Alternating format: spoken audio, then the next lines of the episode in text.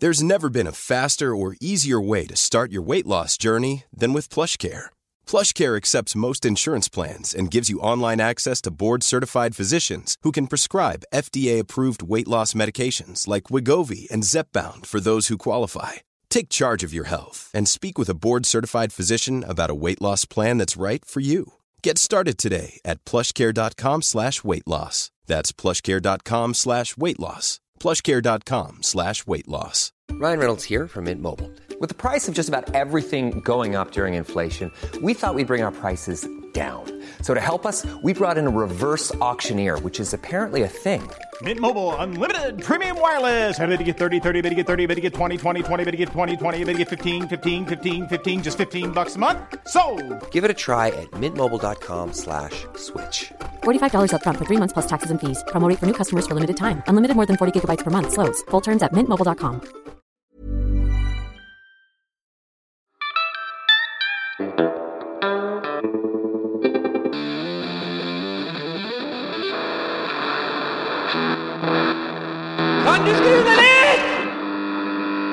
Du hører på Kan du skru ned litt, som er en podkast som handler om gitar. Jeg heter Øyvind Blomstrøm, og i dag har jeg snakka med en gitarist som jeg respekterer veldig høyt. Han er en eh, utforskende eh, type som eh, går langt, langt inn i sine egne ting og bare forsker virkelig på alle muligheter som uh, gitaren og forskjellige strengeinstrumenter gir. Han er fra Kongsberg. Han er helt rå. Han heter for Ivar Grydeland. Ok, men da sitter på Norges musikkhøgskole, heter det det? Ja. Rått. Sammen med Ivar Grydeland. Hallo. Velkommen. Åh, takk. Nå er vi på kontoret ditt. Ja, jeg deler det sammen med Morten Kvenhild og Sissel Endresen. I et prosjekt som dere holder på med nå.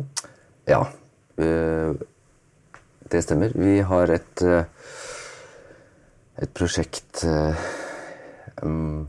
innenfor det som gjerne omtales som kunstnerisk utviklingsarbeid, som eh, er en slags forskning i og gjennom kunsten. Det er liksom ikke at man forsker på musikken, men at man forsker gjennom å gjøre. Musikk. Ja, for eksempel. Fett, for eksempel. Ja.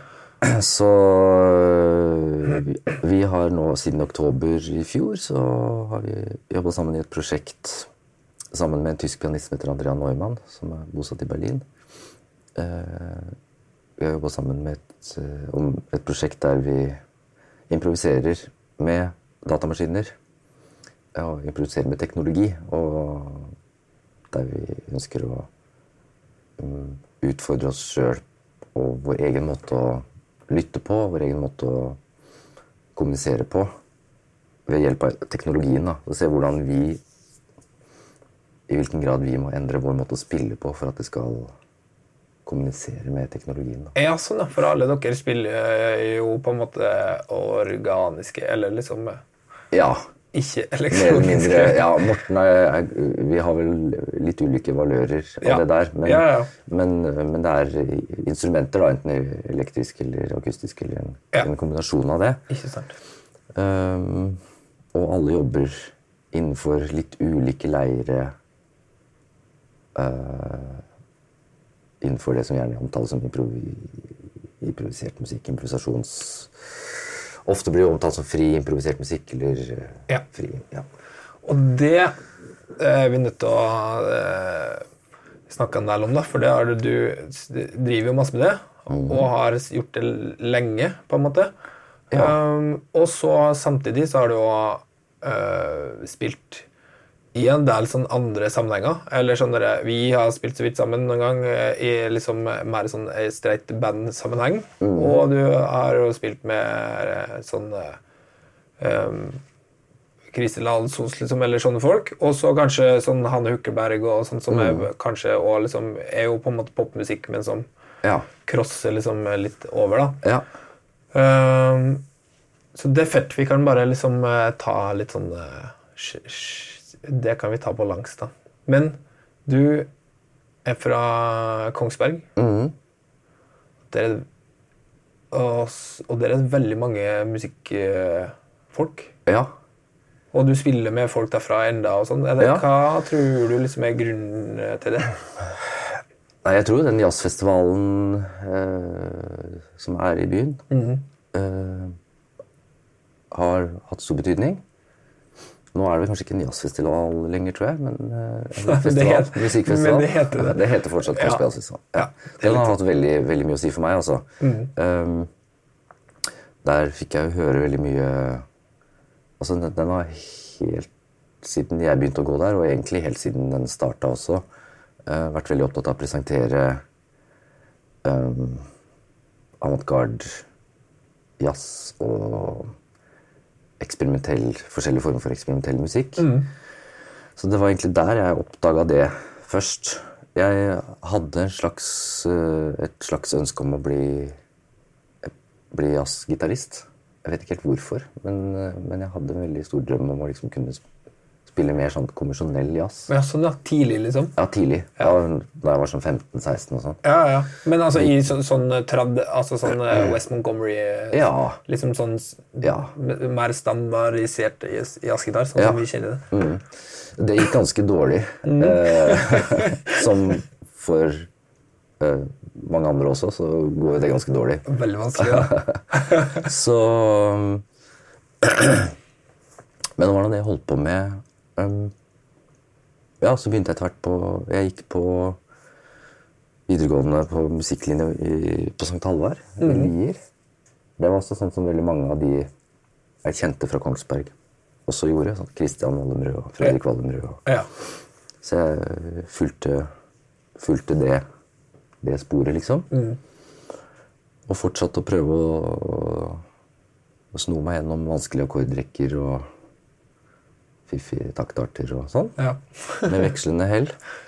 Spilte du sp- Var det sånn som spilte du veldig eh, fort? Var du, sånn fusion-fyr på et tidspunkt? Uh, nei, eh, ikke sånn. Jeg prøvde å spille fort, men ikke sånn, uh, ikke sånn fusion. Nei. Ikke sånn. Nei, det har jeg aldri Du har aldri drømt? Nei. Nei, jeg skjønner. Jeg tror ikke det, i hvert fall. Nei. Uh, men, eh, men jeg hadde lyst til å spille fort, ja. Ja. Og så søkte jeg på Musikkhøgskolen uten at jeg egentlig hadde sånn kjempebevisst tanke om hvorfor jeg gjorde det. Jeg tror det var det eneste stedet jeg søkte, og tenkte at jeg kan sikkert studere musikk. Jeg Hadde ikke noen sånn kjempestor drøm om å bli musiker, egentlig. I hvert fall ikke sånn jeg kan huske. altså. Nei. Og så kom jeg på Musikkhøgskolen, og så fant jeg ut at jeg var egentlig Nok en gang eh, tror jeg ble jeg påminnet at jeg er egentlig fryktelig lei av gitar som instrument. Og i hvert fall lei av den måten å spille på. Da Ja. Hvor gammel var du da? Når- Da var jeg Det var i 96. Da var jeg 20. Ja. Nei, nei var er det? Jo, stemmer det. Jeg var ferdig på videregående i 94, og så hadde jeg ett år der jeg jobba i musikkbutikk Ja. i Kongsberg. Eh, og så begynte jeg på Musikkhøgskolen i 96. Og da Da mener jeg at Ja, jeg tror faktisk det var helt sikkert på, på jazzfestivalen, det også, i Kongsberg, at jeg hørte eh, et eh, band som het Storytellers, med Nils Olav Johansen og Sverre Gjørvald på trommer og en uh, bassist som jeg dessverre ikke husker navnet på. Eh, som jeg likte veldig godt. Uh, jeg likte musikken kjempegodt, og jeg husker jeg kom i prat med Nils Olav eh, i løpet av de, Jeg tror de spilte flere konserter på festivalen den sommeren. Um, og jeg skjønte at han, han stemmer gitaren annerledes. Ja, ja, ja. Og jeg kan, jeg kan ikke med hånda på hjertet si at jeg der og da skjønte at det var det jeg trengte, liksom. Men jeg tenkte i hvert fall det da. Det gjør jeg. Jeg stemmer gitaren annerledes. Ja, nå, nå legger jeg bort den der vanlige stemminga, og så stemmer jeg gitaren um, sånn som han gjør. Fordi det, det er kjempemange gode grunner til å gjøre det. Han stemmer gitaren Altså det er C og F på Eller F på første strengen og C på andre strengen. da. Så det er Ja. bare kvartintervaller mellom alle strengene. Ikke sant? Så du får en helt annen, altså Fordelen er at du får en helt annen visuell symmetri. Ja. Uh, alt det som blir uh, feil, på en måte, som visuelt, uh, visuelle mønstre, Ja. det blir feil pga. den H-en og, og E-en. Ja. Det er eh, fiksa, liksom. Det ser bedre ut. altså det er lettere å huske, da. Ja, sant. Lettere å transponere. Um, og, men kanskje enda viktigere at det tvinger gitaren også litt bort fra det der veldig fokuset på E-dur. Så det blir Sant. mer sånn lettere å spille i B-dur og F-dur og uh, forskjellige varianter Og, ja, altså litt C-dur-aktig. Ja, ja, ja. Det, det er skikkelig gøy. Så det, det syns jeg var Det fikk jeg veldig kick på. Um, men jeg var litt sånn motvillig. Jeg hadde ikke så kjempelyst til Jeg hadde ikke lyst til å lære de samme tingene om igjen da jeg begynte på Musikkhøgskolen. Så det resulterte i at jeg gikk jo nesten hele Musikkhøgskolen uten å kunne spille en A-moll. For jeg hadde ikke lyst til å lære meg hvordan jeg skulle gjøre det. Så det var litt sånn øh, Det var litt uh, tricky. Uh, men jeg var ganske sta. Jeg holdt på den stemminga i ti år, faktisk. Ja, shit. Sier du det, altså? Men eh, det er jo eh, Det er sinnssykt interessant det at du var altså Allerede før du begynte å studere Ja. her i Oslo, så var du på en måte lei av Det var ganske prematurt, for å si det mildt. Men, Jo, men det er noe bra ved det òg, tenker jeg. Ja, det, men det er bare en veldig eh, fin eh, ting Eller det er interessant å, å høre om, da, for det er jo det er veldig mange Veldig mange har jo eh, et sånn ubetinga sånn kjærlighetsforhold liksom, til gitar, fordi at man har bare hatt sånne enorme helter når man var liten, og så, og så har du bare du bare elsker gitar overalt på jord, liksom. Men som sikkert du gjør òg, men at du samtidig har en slags sånn derre eh, ønske om å ikke holde på med det du det du har holdt på med, eller det Ja. som alle andre gjør, eller at Ja. du liksom Det var en litt øh, Jeg tror motivasjonen for å, for å, å stemme om gitaren var egentlig ganske sunn, tror jeg. Jeg var så drittlei av den måten å spille på. Og som Det er veldig lett å si nå øh, når jeg ser tilbake på det, men jeg prøvde jo egentlig bare å være noe helt annet enn det jeg fiksa øh, å være. Ja. Og, og det var litt radikalt grep, kanskje, fordi det var jo litt upraktisk å ikke kunne spille ikke kunne være med i en del sånne helt konvensjonelle spillesituasjoner. Jeg ble jo litt Men har du Fikk jo en litt, litt skeive blikk i noen år der, men det mm, venner seg jo til, det òg. Så det har du bare lært å deale Ja, med. ja, på en måte, altså.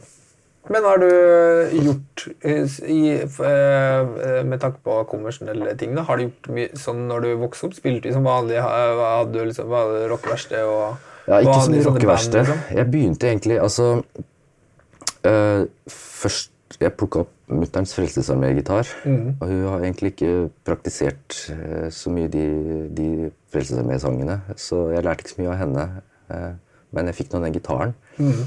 Og så begynte jeg å spille i et sånt lokalt ungdomskor, som også Christian Vålemrød og Fredrik og de, den samme gjengen, egentlig, som ja, ja. også gikk på St. Halvard noen år etterpå. Ja. Um, altså der spilte jeg jo sånn konvensjonell TenSing-musikk, hvis det er noe som heter det.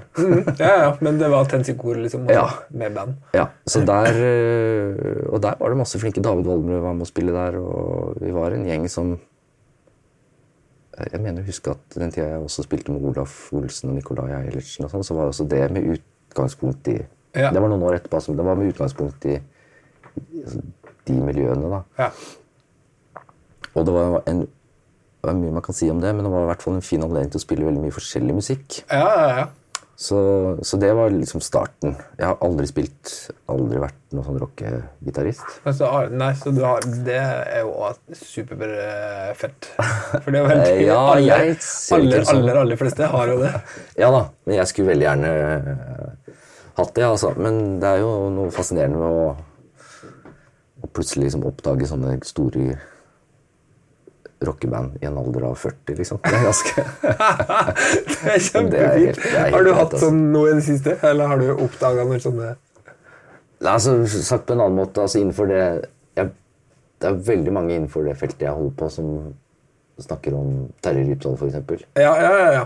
Um, og Jimmy Hendrix, Ja. selvfølgelig. Men jeg har aldri skjønt meg på Det er litt pinlig å si altså, på den podkasten her, men jeg har egentlig aldri skjønt meg på noen av de to. Det er veldig, veldig bra. Det er breaking news. I, uh, ja, du, så- det er kjempefett. Okay. Det, jeg, men det, det har selvfølgelig å gjøre med at jeg ikke har hørt nok på det. Ja, ja, ja. Og det er jo en slags latskap knytta til det. Men jeg tror at noe av grunnen er også at jeg har nok hørt altfor mange bleike kopier Ja. før jeg har hørt originalene. Og det er bare min egen feil, eller tilfeldigheten, eller whatever. Men, men eh, Og det er ikke sånn at jeg ikke hører at selvfølgelig er det kulere å høre på Jimmy Henriks enn å høre på en blei kopi. Ja, ja, ja. Men liksom, det er noe med at man har hørt over mange år hørt bleike kopier av et eller annet, så jeg i hvert fall klarer ikke helt å bli grepet av, av var- noen sånne originaler, som f.eks. han og Ja, Terje. Rypdal. Skammelig å si det, men eh, Det er veldig interessant. da. Det er på en måte som eh, i den ekvivalenten i sånn pubmusikkverden, med sånn vanlig låtskriving som kan være helt sinnssykt bra, men at man bare aldri har gidda å høre på originalen, for du har hørt sånne forferdelige sånne trubadurversjoner. Ja. Altså, Det er jo veldig mye sånn, og det er jo det i alle sjangre også, på en måte. Så er det jo, sånn som Rypdal, sånn, som har så sterk stemme, da. Ja. Så har det jo vært liksom en hel generasjon med masse Ja, ja. med folk som, uh, som har gjort masse av de samme valga, kanskje, og sånn, da, som gjør at man liksom ja. Og da er det jo nesten umulig å ikke sammenligne det med Selv om folk har sin egen stemme, så er det vanskelig å ikke sammenligne det med, liksom, med originalen, hvis man kan uh, si det sånn. Men jeg tror kanskje hvis jeg prøver å tenke mer på hva, hvorfor det ble sånn, så tror jeg at det, kanskje det er noe av baksiden ved å vokse opp i, i Kongsberg og være veldig knytta til den musikken som var på jazzklubben og på jazzfestivalen. Og, for da Jeg ble i hvert fall veldig interessert i den delen av programmet på festivalen som som um, øh, Hva skal jeg si Som var mest eksperimentell. da Ja, ja, og ble veldig interessert i det. Og, og ble veldig fascinert over eh, ulike måter å bruke instrumentene på. Ja. Hvordan man kunne strekke klangene i instrumentene, hvordan man kunne få en gitar til å høres ut som noe helt annet enn en gitar, f.eks. Uten at man må ikke bruke motorsag og, og drill på gitaren, liksom. Men man kan med ganske enkle midler få, få gitaren og få instrumentene til å, å få en helt annen eh, klang, da. ja. Så det ble jeg veldig interessert i gjennom det, tror jeg. Eh, og jeg ble også veldig interessert i det å improvisere og det å ikke helt vite hvor veien går. Eh, så jeg holdt veldig mye på med det i mange, mange år, og uten egentlig å spille noe særlig eh, komponert musikk i det hele tatt. Ikke låter, altså ikke noe var, Jeg var liksom veldig opptatt av at det skulle være ting som var improvisert, da. Ja, ja. Egentlig litt sånn dogmatisk eh, ser jeg nå, i noen år der. Um, og veldig opptatt av uh, en type improvisasjon som der altså der lydkvaliteten og lyd, lydens indre var liksom mer sentralt enn, enn det melodiske og det harmoniske og det rytmiske. For eksempel. ja, ja. Men da igjen så ble det det var jo sånn det var en stund De jeg spilte med, blant annet Ingar Zack, trommeslager som jeg spiller masse sammen med. Eh, vi hadde masse forskjellige prosjekter. Og vi utvikla jo en spillestil Altså vi jobba jo med en spillestil som Som ikke var noe Jeg tror vi, en, eller i hvert fall jeg en stund tenkte at det var veldig sånn fri og åpen og veldig opptatt av det, liksom. Men når jeg hører på sånn vi spilte, eller når jeg tenker tilbake på hvordan vi spilte, så var det jo veldig lukka. Det, Altså veldig sånn Musikken skulle være sånn og ikke sånn, og vi kunne aldri i verden spille en D-dur. Uh, og, ja. Så det var også en fase som var veldig veldig tydelig. Og det var da jeg begynte å spille konserter. Som egentlig det som, Eller sånn offentlige konserter, da. Så det er noe av det første du har gjort Det var det første jeg gjorde. foran folk, liksom? Ja. Ja. Det første Sikkert de 15 første, 20 første platene jeg har vært med på, har vært med, med en sånn type eksperimentell Ja. Jeg, egentlig liker jeg ikke å bruke det begrepet, så jeg skjønner ikke hvorfor jeg bruker det, men en sånn type improvisering som Der det rytmiske og repetisjon og harmonier og at Der det ikke er så sentralt, da. Ja, ja, ja. Det, Men det er vanskelig å sette ord på de tinga, for at jeg føler at det er veldig sånn Det har jo kanskje forandra seg litt mm, de siste åra, det der, da, men liksom i en sånn Det som du sier, at når ting Hvis ting eh, Hvis man tenker veldig hardt på at ting skal være fritt, så blir det jo plutselig masse regler der òg som gjør at det ikke er fritt lenger. Ja. som jo gjør at masse folk som eh, Apropos sånne kopier, da, at man har sett masse sånne jazz, frijazzband som spiller på en måte sjangeren frijazz, eller Ja. at man liksom høres ut som sånn AT i New York på eller så, at Ja, man liksom er veldig sånn eh, eh, At det òg kan bli veldig sånn spesifikt, da, eller det er liksom eh, Man kan nesten liksom ta seg sjøl i å kopiere eh, helter liksom i den verden der òg, da. Ja. Og det gjorde jo jeg også. øh, Og henta masse inspirasjon og informasjon fra de Ja, ja. innenfor det feltet som jeg satte pris på. Men øh, ja, altså Egentlig er det der fri begrepet er fryktelig problematisk, fordi det er ikke noe Det er skikkelig sier, vanskelig. De sier ikke noe. Og man må også spørre hva man egentlig er fri fra, da. Ja, ja, ja. Og det som i hvert fall er sikkert, er at den musikken den er heller ikke fri for koder og fri for lover og regler, som, som du sier. da. Nei, nei. Så egentlig så Jeg prøver ikke å snakke så mye om Jeg prøver ikke å bruke det ordet når jeg omtaler den musikken jeg holder på med. da. Ja, det er veldig fint. Det, det jeg tenker jeg er en bra, bra innfallsvinkel. da, akkurat Ja. det. Ikke tenke så mye på at det her skal være fritt fra nå. For du har, bruker jo liksom masse forskjellige Du har ikke noen sånn mm, regel på Du gjør jo liksom både ting som er sånn elgitarbasert, og men liksom akustiske ting i Ja. tillegg, liksom. Ja, øhm, Og sånn, og da er det jo liksom eh, bare Det fjerner det jo veldig fort fra sånn derre Hvis man tenker på sånn liksom noise, elgitar-verden, da, som, så har jo du liksom eh, Men det var kanskje det du drev mest med i tidlig, liksom? For du Ja. gjør en del sånn pedelstil og banjo og sånn, men det har kanskje kommet inn liksom seinere. ja, det var mer, mer uh, senere, altså. De, uh, et annet vanskelig begrep er jo noise. Uh, alle de der begrepene der er så lada og kan bety så veldig mange ulike ting. Ja. Jeg tror ikke Jeg tror nok noe av det jeg holdt på med helt i starten øh, Han Ingar som jeg snakka om, og jeg starta et plateselskap som het Sofamusikk. Der ga vi ut mye av den musikken som vi spilte sjøl. Jeg tror ikke egentlig den klassifiseres under noise, øh, men, men likevel, den, det er jo liksom De bærende elementene i musikken er, er jo lydkvaliteten og teksturer og Ja. Så sånn sett så har det noe til felles med kanskje med en del noise, øh, sånn jeg tenker på, på det, da. Ja, ja, ja. Sant. Men øhm, øh, jeg tror det som egentlig jeg husker som veldig interessant periode, var når jeg etter hvert ble lei av det igjen. Jeg, det slår meg at jeg veldig ofte eller har hatt sånne faser der jeg har blitt utrolig lei av meg sjøl og gitaren. Ja. Og at istedenfor å øh, Istedenfor å liksom, jobbe mer med de tingene jeg syns er problematisk, så kjøper jeg meg heller enten et nytt instrument eller et eller annet nytt og gjør, tar et eller annet sånt grep. Ja, ja, ja. Eksempel å stemme om gitaren. da. ja. Uh, og uh, jeg tror det har vært ganske styrende. Så eksempel det med Jeg var på en sånn studiereise i Japan en eller annen gang det tror jeg var tidlig 2000-tall. Da jeg spilte med eh, med noen improvisasjonsmusikere som eh, som kom fra mer sånn japansk tradisjonsmusikk. Eh, jeg husker blant annet en, en shamisen-spiller som jeg har spilt med flere ganger etterpå også, som heter Yumiko Tanaka.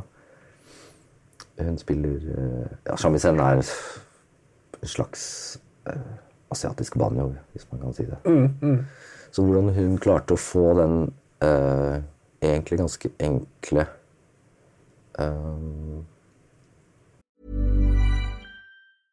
Hiring for your small business? If you're not looking for professionals on LinkedIn, you're looking in the wrong place. That's like looking for your car keys in a fish tank.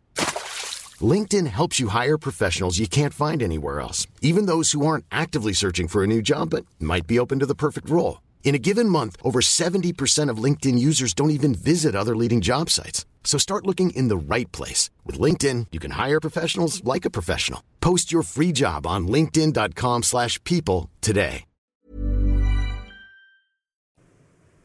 korte klangen. Til Altså hvordan klarte å fokusere på, på en likevel, en slags rikdom i den klangen. Og få det der spinkle, tynne shamisen-bidraget til å, å stake ut kursen veldig i, i de sammenhengene hun spilte i. da. Det var veldig, veldig inspirerende. Og, og jeg oppdaga det litt egentlig nå for noen år siden, at eh, den turen der den var veldig Jeg tror det var rett etter at jeg kjøpte den første banjoen min og begynte å bruke den i en sånn sammenheng. Og drista meg til å spille litt melodiske fraser og litt sånne cowboyakkorder her og der, liksom. Ja, ja. Og prøvde å få det til å spelte sammen med den, eh, den mer abstrakte verden jeg holdt på med, da. Mm. Uh, og ja, et, det etter hvert førte også til at jeg skjønte at eh, kanskje en pedelstilgitar kunne bidra til et eller annet interessant på den måten også. Så istedenfor å prøve å lære meg å spille banjo konvensjonelt, noe jeg ikke har gjort og ikke kan, eh, og heller ikke med pedelstil, så heller prøve å finne hvordan jeg kan bruke de instrumentene til å lage den musikken som jeg anser for å være min, da, eller vår. Ja, ja, ja. Så sånn sett så er det ikke egentlig Jeg bare tenker at det egentlig ikke er så veldig mye fokus på gitaren og instrumentet jeg spiller når jeg spiller. Det er mer den musikken og hva Ja, det er nesten sånn i noen sammenhenger nesten sånn øvelse i å finne ut hvor lite jeg kan gjøre på et instrument, og likevel bidra til til en eller annen fremdrift eller en eller annen retning i musikken. da. Men når du spiller solokonserter, for det har du også gjort litt Ja, noen ganger, da eh, må man jo på en måte føle at du tenker likedan da òg, liksom? Eller altså sånn hvor lite man kan gjøre for å Hvis du liksom bare spiller banjo. Nei, ikke, ikke sånn øh, Ikke på den måten. Um, akkurat solo, i hvert fall sånn soloimprovisasjonskonserter, for meg er det er veldig veldig annerledes. Da Ja. jeg foretrekker å ha ganske klare rammer. På øh, de? og- Ja, og Ja. improvisere innenfor. Ja, sånn, ja. At du lager det en uh, setting, på en måte. Sånn Ja, ikke nødvendigvis altså, sånn at Det kan være at jeg vet ulike stasjoner med ulike typer materiale som jeg har lyst til å komme innom, Mm. men at jeg ikke helt vet hvordan jeg skal jobbe mellom de, f.eks. Mm. At jeg har ulike teknikker eller ulike ting jeg fokuserer på i ulike faser. Da. Um, så det foretrekker jeg å ha når jeg spiller solokonserter. Ja. Um, men uh, Ja, så det er en litt annen måte å spille på, syns jeg. Ehm, men den enkelheten, øh, vi skal snakke om det, da, den jeg, jeg tror den kanskje knytter seg mer til hvor lenge jeg tør å jobbe med et materiale. At jeg ofte bruker ganske lang tid. Jeg hører nå på når jeg prater at jeg bruker lang tid på å fullføre en setning. Og det er liksom, bruker lang tid på, Ja. å bygge opp eh, situasjonene. da. Og at det som regel eh, Jeg syns det nesten alltid blir et heldig resultat både når jeg hører på andre som spiller, og når jeg spiller sjøl. At det er At man den seg tid. langsomheten ofte fører noe bra med seg. da. Ikke alltid, altså. Det fins absolutt det finnes mye langsom musikk som ikke som blir for langsom. Jo, jo, men det, var, men det var er veldig interessant i forhold til det eh, som på en måte jo er for eh, veldig, veldig mange andre, da. At man bare sliter heller med å Uh, utålmodigheten. At, Ja. uh, som jeg ofte kjenner på sjøl i mange forskjellige sammenhenger. Som er eh, at man bare vil eh, At du egentlig ikke får ting til å skje fort nok. da. Og ofte i musikk så er jo det selvfølgelig en slags gjenganger, da, i og med at alt skal inn i et sånn kort format ofte. Ja. Eh, At en låt skal vare så så, eller at man skal liksom gjenta Du skal klemme inn så så mange refreng liksom på. ja. Og det er jo et eller annet fint med å på en måte ikke ha forholdt seg veldig lite til det da, Ja. i mange, mange år. Ja. Så får man jo sikkert en annen liksom, utgangstempo. Ja. Uh, absolutt. Og det er jo veldig lite av den musikken jeg jobber med nå, i hvert fall, og, og som jeg anser for å være liksom primært Altså mitt primære felt, da. Eh, veldig mye av den musikken er, er eh, inndelt i mye lengre bolker enn en sånn typisk fire-fem minutters låt. liksom. Vi, Ja, ja. Med eksempel ene bandet jeg spiller i, som heter Donne Sarbre, med Christian Malmö og Ingar Sack, og en fransk klarentist som heter Xavier Charles. Vi, konsertene våre er som regel De varer som regel en time. Mm. Og da er vi innom masse ulike stasjoner, og, eh, men, men det er likevel det- veldig sjelden at vi ender opp med å spille en treminutters treminutters stykke Ja. før vi går videre på neste, liksom. Ikke sant? Så det er som oftest en time med musikk Ja. i et strekk, liksom. ja. På en måte. Og det samme gjelder også det andre bandet som, eh, som jeg liker å tenke på som hovedprosjektet mitt. eh, Et band som heter Huntsville. Der den samme Inga Isak er med, og, og Tony Kluften spiller bass. Der er det også sånn. Der kan vi holde på ganske lenge med de samme Det er jo ganske strengt rytmisk og, Ja. og eh, Der kan vi jobbe ganske lenge med de samme i de samme områdene og de samme måten å sette sammen våre bidrag på. da. Ja. Man holdt på ganske lenge med, å, med det samme idématerialet. Jeg for eksempel, da, på, på gitaren der, så Men spiller du mest gitar i Huntsville, eller er det også liksom stil og banjo? Det har vært litt forskjellig på, på noen plater. Altså, de første platene så var det mye forskjellig. Da var det som regel Improviserte vi som regel eh, Kanskje sånn 20 minutter 10-20 minutters strekk. Eller altså 10-15-20 minutters strekk. Eh, som vi etter hvert gjorde endringer på. Vi la på flere instrumenter, vi fjerna litt og endra litt i miksen. og Ja, sånn, ja. Eh, som for øvrig er en måte å øve på som jeg eh, syns er ekstremt interessant. Det er veldig gøy. Vi har jobba sånn egentlig med alle de Hønsvill-platene. Ja, det er ikke bare, et, det er ikke bare en live performance, på en måte, Nei. men at det er liksom et pålegg òg. Ja. Jeg har forresten én plate som er mer sånn Der gikk vi inn i Vigeland Mausolé, som har en sånn enorm etterklang. Klang, ja. Og der gjorde vi ikke noe særlig endringer eller noe pålegg. Der var det bare fra A til Å, eller hva det var for noe. Ja. Men øh, Og så har jeg prøvd å ta med noe av den der instrumenteringsrikdommen og de tingene har jeg prøvd å overføre til konsertsammenheng også.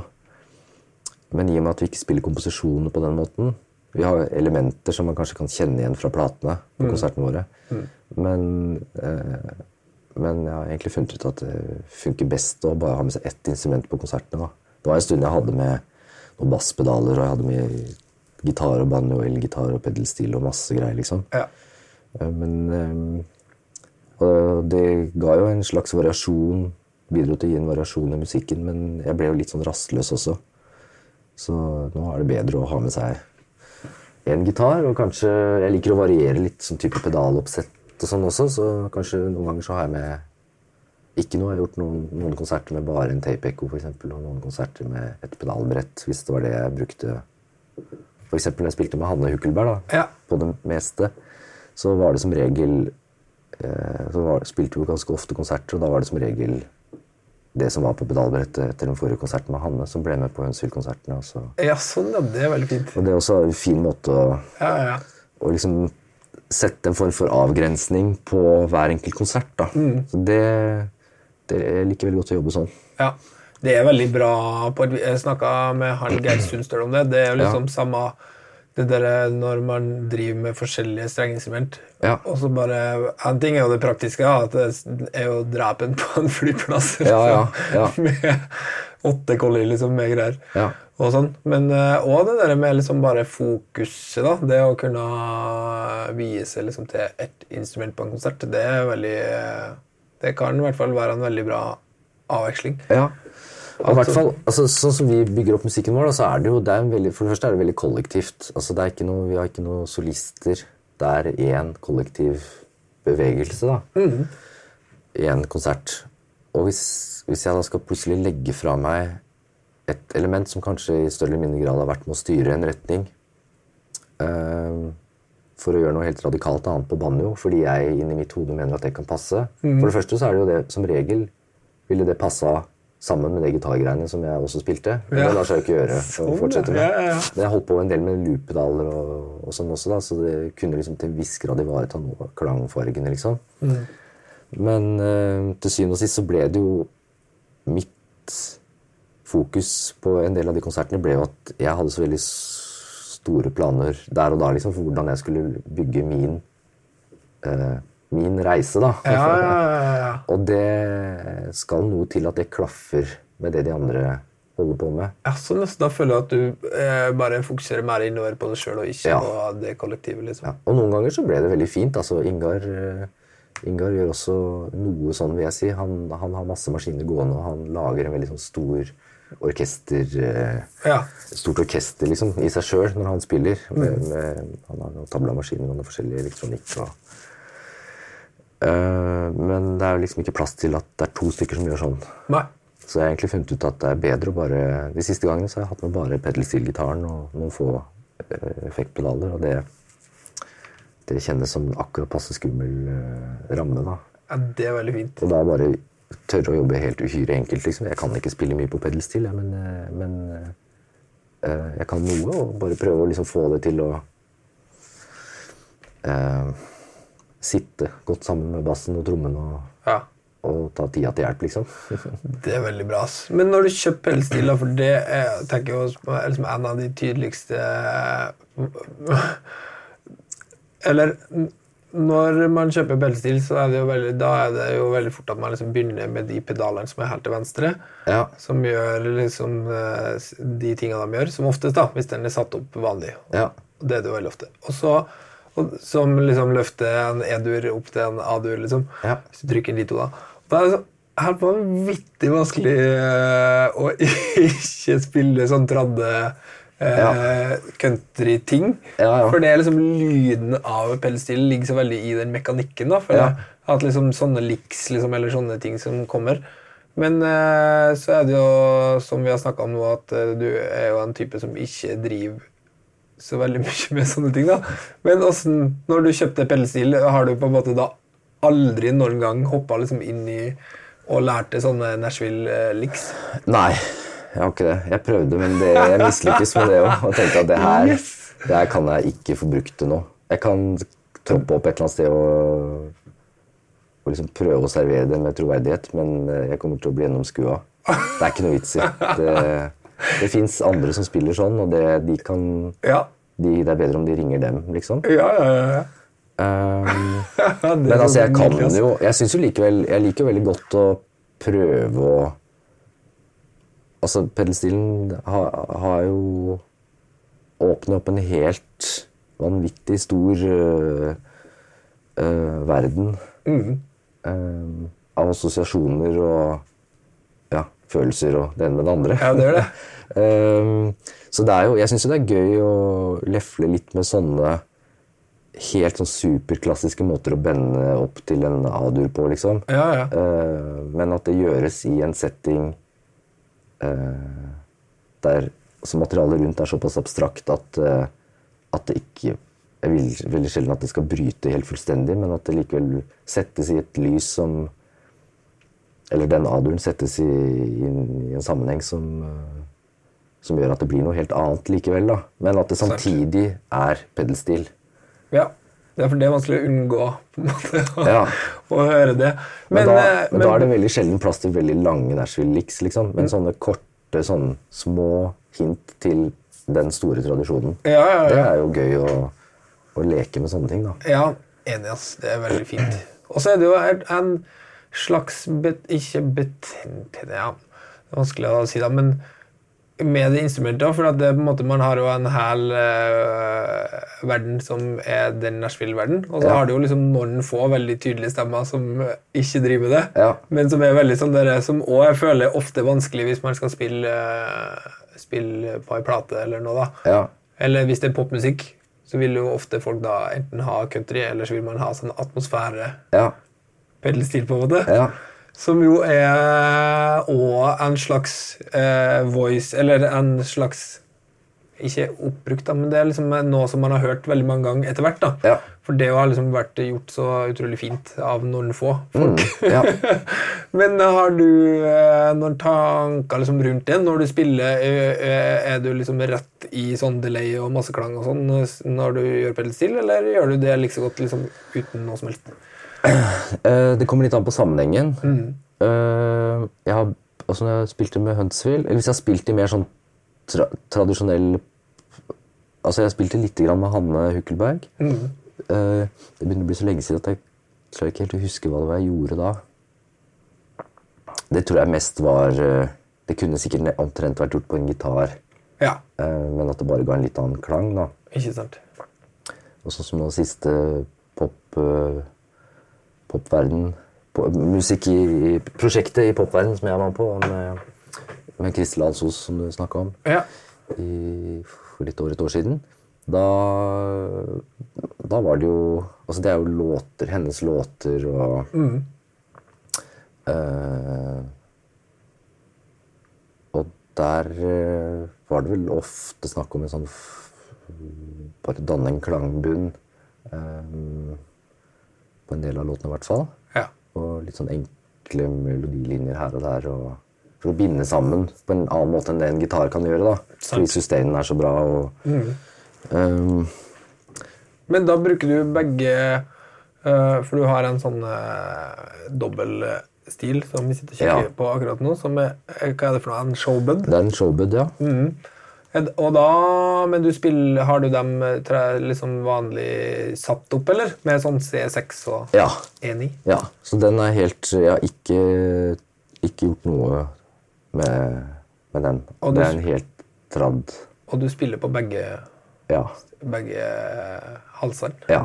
Rått. Den C-halsen i gitaren her kjøpte jeg for nå er det vel blitt tre år siden. Den C-halsen er, jeg- er fortsatt litt på lykke og fromme, må jeg si. Altså, det er det på E9-halsen for all del, men, men den har jeg tross alt spilt på en del år lenger, da. Ja. Men den C6-halsen, der eh, er det fortsatt Der får jeg meg mange overraskelser. men, men Så der må jeg vite veldig, veldig godt hva jeg skal gjøre, f.eks. hvis jeg skal spille en sånn pop Popsang, ja. sang. Og da må jeg liksom sette meg ned og innstudere. Jeg må finne ut der kan jeg spille, denne akkorden kan jeg spille sånn, og denne frasen kan jeg spille sånn. og ja. Hvordan bør jeg legge den akkorden og sånn. Mens øh, Og det er jo en, en litt tilsvarende type orientering når, når vi spiller med Huntsville, men der øh, Der kan jeg også driste meg til å ta noen sjanser på å spille noe jeg ikke vet hva er. Start. Og så blir oppgaven å flette inn det eh, på en måte som, ja, som det bidrar til utviklinga i musikken. da. Sånn at jeg kan starte med et område og eh, noen tre-fire kombinasjoner og jobbe med det melodiske som ligger i det, f.eks. Og så kan jeg gradvis bygge ut og legge til en tone her og en tone der. Og så etter et kvarter så er jeg et helt annet sted enn jeg begynte. Men, men, eh, men det er en mer sånn derre forsiktig leting da, på gitaren. Ja. Som den musikken gir rom for, da. Men det er ikke rom for det med, i låtene til Kristel Alsos. Liksom. Nei, nei, nei, nei. det, er jo veldig, det er jo veldig få sånne popsammenhenger som det egentlig er rom, rom for det. da. Men jeg tror også vi snakka en gang om det der at du brukte For du reiser jo masse, eller gjør jo masse sånne eh, one-off liksom, konserter rundt omkring i verden, men at du brukte å legge igjen en sånn beskjed i, Ja. til, til liksom eh, Til de eh, Hva heter det for noe? Sånn TSA, eller sånne Ja. kontrollører, liksom. ja. Det er jo spesielt i USA, da. Ja. Det er greit å legge en liten lapp der det står at, at dette er Elektronikken brukes, det er en del av et musikkinstrument. og Ja. jeg tror, ikke, jeg tror ikke det er så lurt å si at det ikke er en bombe, liksom. Jeg tror ikke man trenger å bruke det ordet i det hele tatt. Men, Nei. men bare forklare veldig kort hva det er for noe. Det husker jeg gjorde, i hvert fall. Og jeg har en del sånn prepareringer på gitaren. Um, med sånne klyper og, og propeller og litt forskjellige sånne ting. Som summen av det kan kanskje se litt farlig ut. da. Ja. Hvis man er eh, konspiratorisk anlagt, så kan det kanskje se litt skummelt ut. Det er mange av de som er det, da. Ja, det er det. Ja. Men det går, eh, det går forbausende bra. Altså, nå er det lenge siden jeg har vært i USA, egentlig. Men, Ja. eh, men apropos det, du sa Du snakka litt om det med det å reise rundt og komme på ja, Jeg husker ikke helt akkurat hvor jeg begynte å tenke på det, men jeg var så vidt med i noen år i et band som heter Ballrog. Ja. Som er eh, Klaus Holm som spiller saksofon, og Roger Arntzen som spiller bass. De har hatt en duo i mange år, og så var jeg med på to plater og noen turneer. Og den ene turneen da hadde jeg med stilgitaren. Det var i USA. Og da var vi nærma vi oss uh, uh, ja, vi, vi var godt ute på bygda. Og det var, uh, altså, Stilgitartettheten var nok høy da. Og det husker jeg det var, eh, det var en litt underlig opplevelse å sitte der og spille stilgitar på den måten. Eh, jeg tror de hadde forventa seg noe ganske annet. Jeg, vet, jeg vet ikke om de ble Det var en, en, Jeg gjorde en sånn radioinnspilling et sted. Jeg husker at det var noe litt Han var veldig høflig, han teknikeren i hvert fall. Veldig liksom mm. kameratslig før vi spilte. Ja. Og så var det litt mer sånn ok. Litt Takk for at dere det, kom. Ja. ok. Da var det kontrabass, saksofon og Og pedelstil. Og da hadde jeg også med banjo. Ja. Så det er jo å ta med, altså, ta med liksom nasjonalinstrumentene uten å egentlig Eller jeg respekterer jo i høyeste grad hvordan de, spilles, hvordan de spiller på det. Ja. Men, men jeg, har, jeg, jeg har ikke noe interesse eller noe håp om å klare å lære meg å spille, spille troverdig på de instrumentene Nei, nei, nei. sånn konvensjonelt likevel. Så ja. Men jeg skjønner følelsen da, hvis du bare kommer liksom, Ja. det, du spiller i Sørstaten eller et eller annet sted, liksom, man bare kommer med banjo og, fellesstil.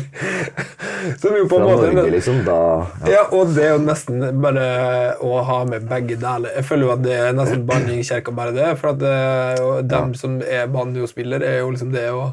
Folk er jo veldig sånn Ja, ja. Man bytter jo ikke, man blander ikke de instrumentene heller, liksom. Nei, nei, så jeg føler av og til sånn som, vi, sånn som vi driver på, da, at man har sånn litt mandolin og litt stil. Jeg føler at av og til at det bare er så utrolig sånn der, at man er sånn sammenraska, sånn, eh, lærer seg noen lyder liksom på det. Ja, men det kommer veldig an på det det koker ned til. er at Det, kom, det kommer veldig an på hvordan man bruker det. Ja, For hvis man da uh, prøver å høres ut som en, eh, en uh, En som er født med mandolin på Ja. brystet, Ja. og i neste låt så prøver man å høres ut som en som uh, har vokst opp med banjo etter hårdags og, og fest, liksom. Så før eller seinere så vil det jo stoppe seg, liksom. ja, det gjør jo det, da. At jeg er tenker at hvis man klarer det Jeg syns det er helt supert eh, når noen eh, Ja, det er mer interessant å høre, høre hvordan man kan bruke også de veldig tradisjonstynga instrumentene Ja. på andre måter, da. Ja. Men man må liksom ikke forvente seg eh, Earl Scruggs-banjo, liksom. Det, Nei, og så er det jo noe med at det er jo på en måte som et slags håndverk, da. Det, hvis du skal bli liksom eh, Scruggs, så Mm. Ja. må man jo bare eh, jeg, jeg føler at man må liksom vie kanskje veldig mye mer tid til det Ja. enn hvis man bare skal være sånn uh, fake det, da. ja. Så det er, jo, det er jo et eller annet med det. At Ja. Det, er veldig fint. Det er jo ikke sånn at det er forbudt å kjøpe de instrumentene. De er Nei, nei, det er til salgs. Det er fritt, eh, fritt marked. Og, men at det kanskje uh, det ofte kunne kommet mer interessant musikk ut av det hvis man turte å liksom møte de instrumentene på en annen måte enn at man skal lære seg Ja. tradisjonen. da. Da må man jo jobbe ekstremt mye for å få til det på f.eks. et så intrikat instrument som Pedal Steel Ja, ja, da velger du å bare gjøre det, på en måte. Ja. Men uh, med banjo, da, det har jeg egentlig tenkt masse på at du uh, Bruker du den først og fremst da, for, selv om det er liksom improvisert og sånn, men da uh, er det kanskje preparert litt og sånn, men du eh, Eller eh, går den gjennom amp også? Ja, noen ganger så har jeg gjort det. Eh, med, med Huntsville så har jeg noen ganger hatt, hatt den i en amp. Og spesielt live, da, fordi det, kan være praktisk hvis det blir høyt, høyt liksom. Og egentlig Ja. kan være fint å ha den, den fargevaløren å spille på også. Ja, det er sant. Eh, samtidig som eh, den banjoen her syns jeg låter Det er en veldig billig, enkel banjo, men den låter også veldig fint eh, på Fint akustisk, da. Ja. Så, men ja, det har vært litt prepareringer, og jeg har brukt bandet veldig ulikt opp igjennom. Eh, ja. Mye sånn én- og tostrengs uh, riff, liksom, som bare er med gir For eksempel i Hønsel, da, som er med og gir en, et hint til et eller annet. Et lite nikk til noe i Amerika. Men som likevel ikke blir mer Det, er fortsatt, det kan fortsatt være ganske abstrakt. da. Sant. Eh, og at det egentlig primært inngår som en del av trommematerialet. Da.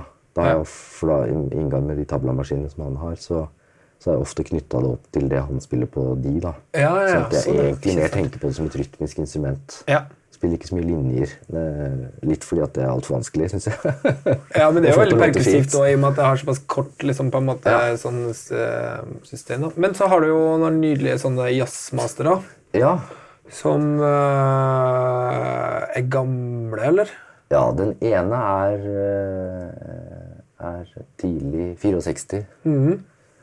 Den røde. Den røde. Ja. Den eh, er lakka om før jeg kjøpte den, så da var den ikke så dyr. Nei, det var veldig bra. Og den var litt uh, skranglete også. Jeg er ikke noe veldig sånn Jeg er ikke, noe, jeg er ikke opptatt av det samle samleverdien, liksom. Det er jo bruksverdien som betyr noe. Så. Sant? Men den, den er fin, den. altså. Jeg brukte ganske mange år på å liksom, egentlig bli ordentlig dus med den. Men jeg kjøpte en, eh, en Elvis Costello-signaturmodell en gang. Eh, Den kjøpte jeg først. Ja, sånn, ja. Så det er den du alltid har hatt, på en måte. Eller Ja. sånn har hatt i mange år. Ja. Mm. den, eh, den har jeg til en plate eller en turné, eller kanskje begge deler, med Hanne Hukkelberg, så ble den stemt ned til en, til en slags eh, bariton, altså CTC-stemming. Ja. Og den, det har, den låter så fint i, den, i det registeret, så jeg har bare beholdt den. Så den er eh, som en slags bariton. Så det er en C- C-gitar. Ja. Og så er den andre va- vanlig, Vanlig. strenge. Ja. Og nå, det, Vi har kanskje ikke kommet inn på det, men jeg gikk jo da tilbake til vanlig stemming. Etter, etter de ti årene. Ti år med, med, med F Ja. på toppen. Ja. Så, og da hadde jeg akkurat begynt å lære meg A-moll, og da måtte jeg lære meg det på nytt igjen. Litt kjøttet. Å, det er så fint, ass. Ja. Nei, men det, altså det var etter Så ti år. Så ha- det har liksom eh, blitt liksom eh, elgitaren du spiller Ja, på? ja. Så der er det litt ulike stemminger der også, men det er mer sånn eh, Sånn det i bassen nå. Ja. Ikke sant? Og så har jeg noen, noen ganger også jobba med sånn rene G Åpne Ja. G-stemminger og sånn. da. Ikke Når sant. jeg spiller på lapstil og sånn, så har jeg Men det er jo det er veldig fint. Og så har du jo òg spilt med Det er jo en gitar som er masse brukt i masse forskjellige sammenhenger, da, i og med at den har så Den er så eh, Den har så mange muligheter, på en måte. Eller, så, Ja. eller du har jo òg spilt med masse sånne folk som har brukt masse jazzmaster. Ja. Altså, har ikke du liksom gjort sånn, du har spilt med sånn Thurston Moore og Nels Klein og sånne folk? Jo. eh, vi gjorde en konsert en gang eh, eh, på en festival i Spania med Hunsville og der Thurston Moore var gjest. Eh, og så har vi gjort eh, flere konserter med Nels Klein og eh, Glenn Kortz, han trommeslageren i Wilco. Ja, ja, ja, sant. Eh, vi eh, ga ut en plate med de for det er vel snart Det er ti år siden, faktisk. Ja. Og så har vi gjort noen konserter både ja, egentlig, ja, i USA og Canada. Og det er jo bare én her i Europa. Og så har vi gjort en innspilling med de også, som foreløpig Det, er også, det gjorde vi i 2010. Det er fortsatt ikke, er fortsatt ikke blitt ferdig. Den ligger i hvelvet fortsatt. Men øh, ja. Hva tror du er liksom er grunnen til at den eh, gitaren blir så mye brukt til sånn? Er det liksom eh, at det, man har så mye fjær lyd? ja. Det er det feltet bak her, liksom. Bak stolen. Ja. Og den vinkelen Ja. som øh, Altså, det er jo ikke noen vinkel, nesten. Nei. eh, som gjør at eh, Med den originale stolen så er den jo fryktelig trøblete å bruke. Ja, Fordi det er ikke noe press ned her i det hele tatt. Men det vil si for at du har rett og slett eh, satt på sånn derre um, um, mastery Ja. Som jo er en ganske vanlig sånn uh, mod, på en måte. ja. Har blitt. ja. Det har blitt uh, veldig standard. Uh, med god grunn, da. Ja. Den originale stolen er jo helt håpløs. Eh, jeg husker eh, Jeg husker vi skulle spille konsert med Hanne Ukulberg, Det var først, jeg tror det var releasekonsert for den nye plata hennes. Og da var uh, vår felles bekjente Martin Langli var med og spilte trommer. ja. Og han, det var veldig god stemning, og vi var øh, glade og fornøyde. Og vi var egentlig sikre på at det her vi får til det her, liksom. Eh, ofte så har man jo øvd litt mindre enn man skulle, og sånn, men, eh, men vi hadde god tro på at det skulle gå greit. da. Det siste han sier på veldig sånn kameratslig vis og, og og helt sånn, det var helt innafor å si det, det, det var Ivar, nå må du ikke fucke opp.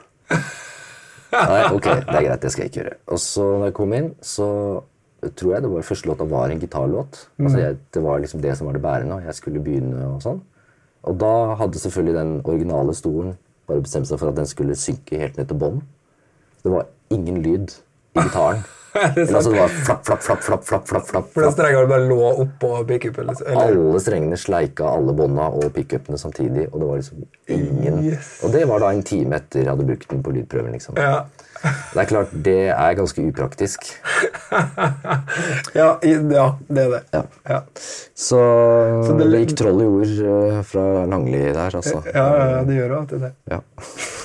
Nei, altså, men den Mastery-stolen her er kjempebra. Den, eh, den holder øh, Den holder og holder seg på plass. Ja, fett. Så det har egentlig gjort Jeg føler at det har liksom gjort at bare Jazzmaster har blitt en sånn eh, anvendelig gitar Ja. igjen, på en måte. For det, er jo sånn der, det er jo kanskje Gjennom hele 90-tallet sånn, så har jo kanskje de, alle de eh, gamle eh, Hvis man tenker på sånn Han Thurston Moore og sånn, de har sikkert gjort sine egne mods, liksom, eller Ja. bare valgt å deale med det på et eller annet vis. Ja.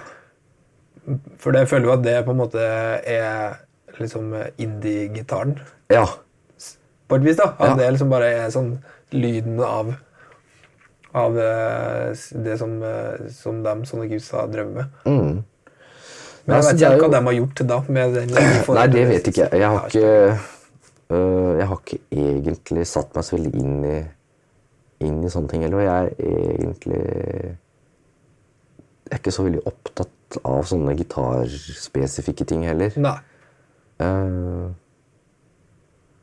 for det, det må jeg bare spørre om, for han, Nikolai eh, Eilertsen nevnte at du, apropos å være sånn ukonvensjonell, da, at du har bare saga av en bit av en gitar en gang. Ja. Fordi da var det bare bedre å spille på. ja, ja, det var bedre å spille på. Den har jeg liggende oppe på hylla der. Har du det? Det må vi se på etterpå. Det er det fineste jeg har hørt. ass. Jeg ødela det bare den. sier alt om eh, Det er så nydelig. Det sier litt om altså, da holdt jeg på med de der kvartstemmingstingene. Ja. Og da, naturlig nok, så blir jo altså, veldig mange av Eller mye av de tingene som jeg var opptatt av å gjøre, hadde ganske sånn bred fingerstilling. da. Ja. Så når du kommer oppi her, ikke sant, Ja. eh, så er det ikke plass til alle fingrene. Og jeg måtte også ha en vinkel på hånda. Så jeg kunne liksom ikke spille sånn, liksom. Så det var Nei, ikke plass til hånda mi. Sånn, ja. Cutawayen var altfor liten. ja. Og jeg er ikke helt sikker på om jeg var eh, Det var en sånn blanding av veldig handlekraftig og ganske sur. ja. Så tok jeg stikksaga til fattern og bare sagde av hele. På, med hvilken gitar var det? Det var en altså, det var jo en stratt. Ja. En USA-stratt som jeg hadde kjøpt, spart eh, alle konfirmasjonspengene mine. Yes! Og så bare sagde du av liksom nederst på Ja, jeg gjorde det. Jeg har, for, jeg har fortsatt den delen, da. Ok, Så du kan reversere det? Ja, bortsett fra at lakken er jo ja. Det mangler et lite hjørne her oppe. Det, Ja. er borte. Men jeg har liksom selve cutawayen. Den, den ligger Jeg tror faktisk jeg prøvde å fikse på det, så jeg delte liksom den utstikkeren delte jeg i to også, sånn at jeg kanskje kunne klare meg med å bare sage bort halvparten. For det dukka nemlig opp øh, et følgeproblem som jeg ikke hadde tenkt på. Jeg hadde ikke gjort nok øh, research. Research, liksom? Ja. Og det var at øh, da satt jeg og spilte ganske mye. Det, det gjør jeg egentlig nå også. Ja. Uh, og da er det ganske praktisk å ha den cutawayen til å støtte gitaren på låret. ja. Så når du sager bort det, den støtta, så har du skapt deg et annet problem, da. Ja, så det var dyrekjøpt dyrkjøpt uh, lærdom. Men jeg tok jeg egentlig Jeg tenkte at ja, ja, ok, nå, da ble det sånn. Det var kanskje litt dumt, men det, Men det gjorde at du kunne spille i kordene? Liksom. da kunne jeg vært til å spille de akkordene. I kvartstemming? Mm. Å, det er dritfint. det er det er helt fantastisk. Men øh, ja, nei, så den øh, Det er som å sitte med Flying V, for eksempel. Det er det samme. Ja. At den er bare sånn skrå. Ja, ikke sant? Kan Det er ikke noen gitar du kjøper deg for å sitte i sofaen og spille på, kanskje. Nei. Men jazzmasteren, altså, det er jo det er, liksom- det er klangen i den. Og Ja. jeg mistenker at det foregår veldig mye fint bak stolen. Ja. Uh, og at den vinkelen som vi snakker om, at den uh, gir en type overtone, en overtone i verden som, som jeg i hvert fall ikke helt har funnet på de andre tingene jeg har prøvd. Jeg, har, jeg, har, jeg har ikke gått rundt liksom og, og prøvd masse forskjellige gitarer og Altså, jeg har hatt masse ulike typer gitarer, eller jeg har masse ulike typer gitarer, men jeg har eksempel aldri, aldri spilt på Les Paul. Nei. Eh, aldri spilt på en ja, altså, Jeg har prøvd, selvfølgelig, men ikke, ikke brukt det noe særlig. Og heller ikke eh, Heller ikke telekaster. Eh, men det kan godt hende det kommer fra at jeg hadde Jeg kjøpte en sånn Levin eh, orkestergitar fra Jeg vet ikke helt når den er fra. Den gammel. Eh, fra den tiden da Levin var, var svensk. Ja, ja. Og den hadde jo Den var riktignok modifisert, altså, men den hadde jo strengefestene sitt liksom, bak her. Og, ja. og, i, og jeg brukte det området ganske mye da, til å øh, Til en del sånn perkussive ting. For å skape en, øh, en, sånn ak klanger og akkorder som, som ikke var liksom mulig å oppnå på den, den delen av halsen. Nei.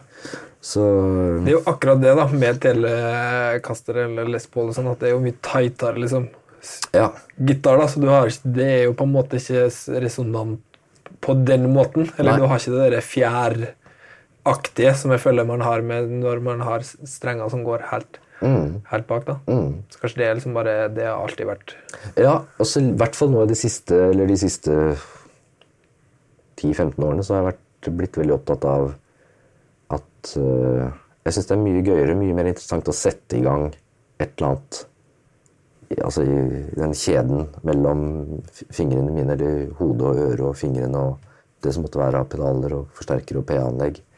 Som bare bidrar til å sette i gang et eller annet, og som kan leve litt sitt eget liv. Ja. Enn at jeg skal tvinge inn min spillestil eller min musikk inn i en eller annen situasjon. da. Ja, ja. Um, og sånn sett så er det ok med en gitar som har litt sånn egen uh, vilje. ja. uh, hvis man kan kalle det det. Det kan man sikkert si at en Les Paul og en uh, Telecaster har også, men Det var annerledes. Eller det er i hvert fall Ja. ikke på den måten. nei, det oppstår ting Veldig ofte altså oppstår det ting som jeg ikke helt uh, vet hvor kommer fra da, Ja. på gitaren. Og det uh, syns jeg rett og slett er veldig kult. Jeg vet jo hva jeg skal gjøre for å sette i gang de tingene. Jeg må f.eks. ha tilstrekkelig med volum og vreng. og Ja, ja, ja. Stå så så langt unna ampen. Og, Ja. Men da skjer det ting som eh, som gjør at eh, jeg mister litt kontrollen, da. Og det, ofte, det er ofte noe jeg setter pris på, da. Ja. Det er kanskje litt det som vi skal prøve å trekke linjer til det prosjektet vi holder på med her også. Ja. Det at eh, vi skal prøve å improvisere med datamaskiner. Det er jo noe av det som er, noe av det som er felles, tror jeg, med det prosjektet. Og den måten jeg ofte spiller gitar på, det er vel nettopp det eh, at det er Jeg liker godt at det er noe uten, utenfor meg som er med å bestemme hvordan musikken jeg spiller, blir. Det er ikke liksom bare jeg som skal tvinge min, mine ideer inn i ned på det, de strengene og så ut gjennom ampen, liksom. Men at det er, det er helt supert hvis, hvis, den kan, hvis gitaren også kan bidra, da. Eller teknologien, eller Ja. Fint, ass. Det var liksom Da eh, kom man helt eh, rundt fra akkurat det vi starta. Ja. Og vi har prata akkurat en time. Perfekt. Rått! Det er nydelig. Tusen takk for at du ville være med. Takk for at du fikk eh, Vi fant en dag som passa, og Yes. at du kom. Og at jeg fikk være med. Ja, dødsbra. Takk, ass.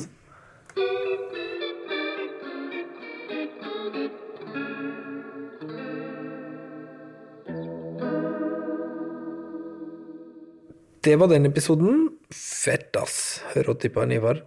Uh, neste uke så kommer det mer podkast. Da skal vi snakke med en, en, en fet fyr som er sinnssykt rå til å spille gitar, sånn som alle de jeg snakker med. Uh, denne episoden her, den er gjort i samarbeid med Vintage Gitar, som ligger i Oslo sentrum. Den beste gitarbutikken vi har her til lands. Og øhm, hvis du går inn på musikknyheter.no på tirsdag, så kan du få høre en eh, teaser med litt smakebiter fra episoden som kommer dagen etterpå. Det skjer hver uke. Sjekk ut den sida også. Um, ja, men da snakkes vi bare neste uke, da. Ha det.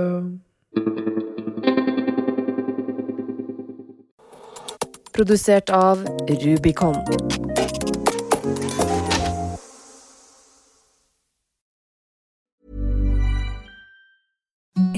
The softest sheets you've ever felt. Now imagine them getting even softer over time. That's what you'll feel with Bowl and Branch's organic cotton sheets. In a recent customer survey, 96% replied that Bowl and Branch sheets get softer with every wash. Start getting your best night's sleep in these sheets that get softer and softer for years to come. Try their sheets with a 30-night guarantee. Plus, get 15% off your first order at bowlandbranch.com. Code BUTTERY. Exclusions apply. See site for details. Hi, I'm Daniel, founder of Pretty Litter. Cats and cat owners deserve better than any old-fashioned litter. That's why I teamed up with scientists and veterinarians to create Pretty Litter. Its innovative crystal formula has superior odor control and weighs up to 80% less than clay litter. Pretty Litter even monitors health by changing colors to help detect early signs of potential illness. It's the world's smartest kitty litter. Go to prettylitter.com and use code ACAST for 20% off your first order and a free cat toy. Terms and conditions apply. See site for details. Imagine the softest sheets you've ever felt. Now imagine them getting even softer over time. That's what you'll feel with Bowl and Branch's organic cotton sheets. In a recent customer survey, 96% replied that Bowl and Branch sheets get softer with every wash. Start getting your best night's sleep in these sheets that get softer and softer for years to come. Try their sheets with a 30-night guarantee. Plus, get 15% off your first order at bowlandbranch.com. Code BUTTERY. Exclusions apply. See site for details.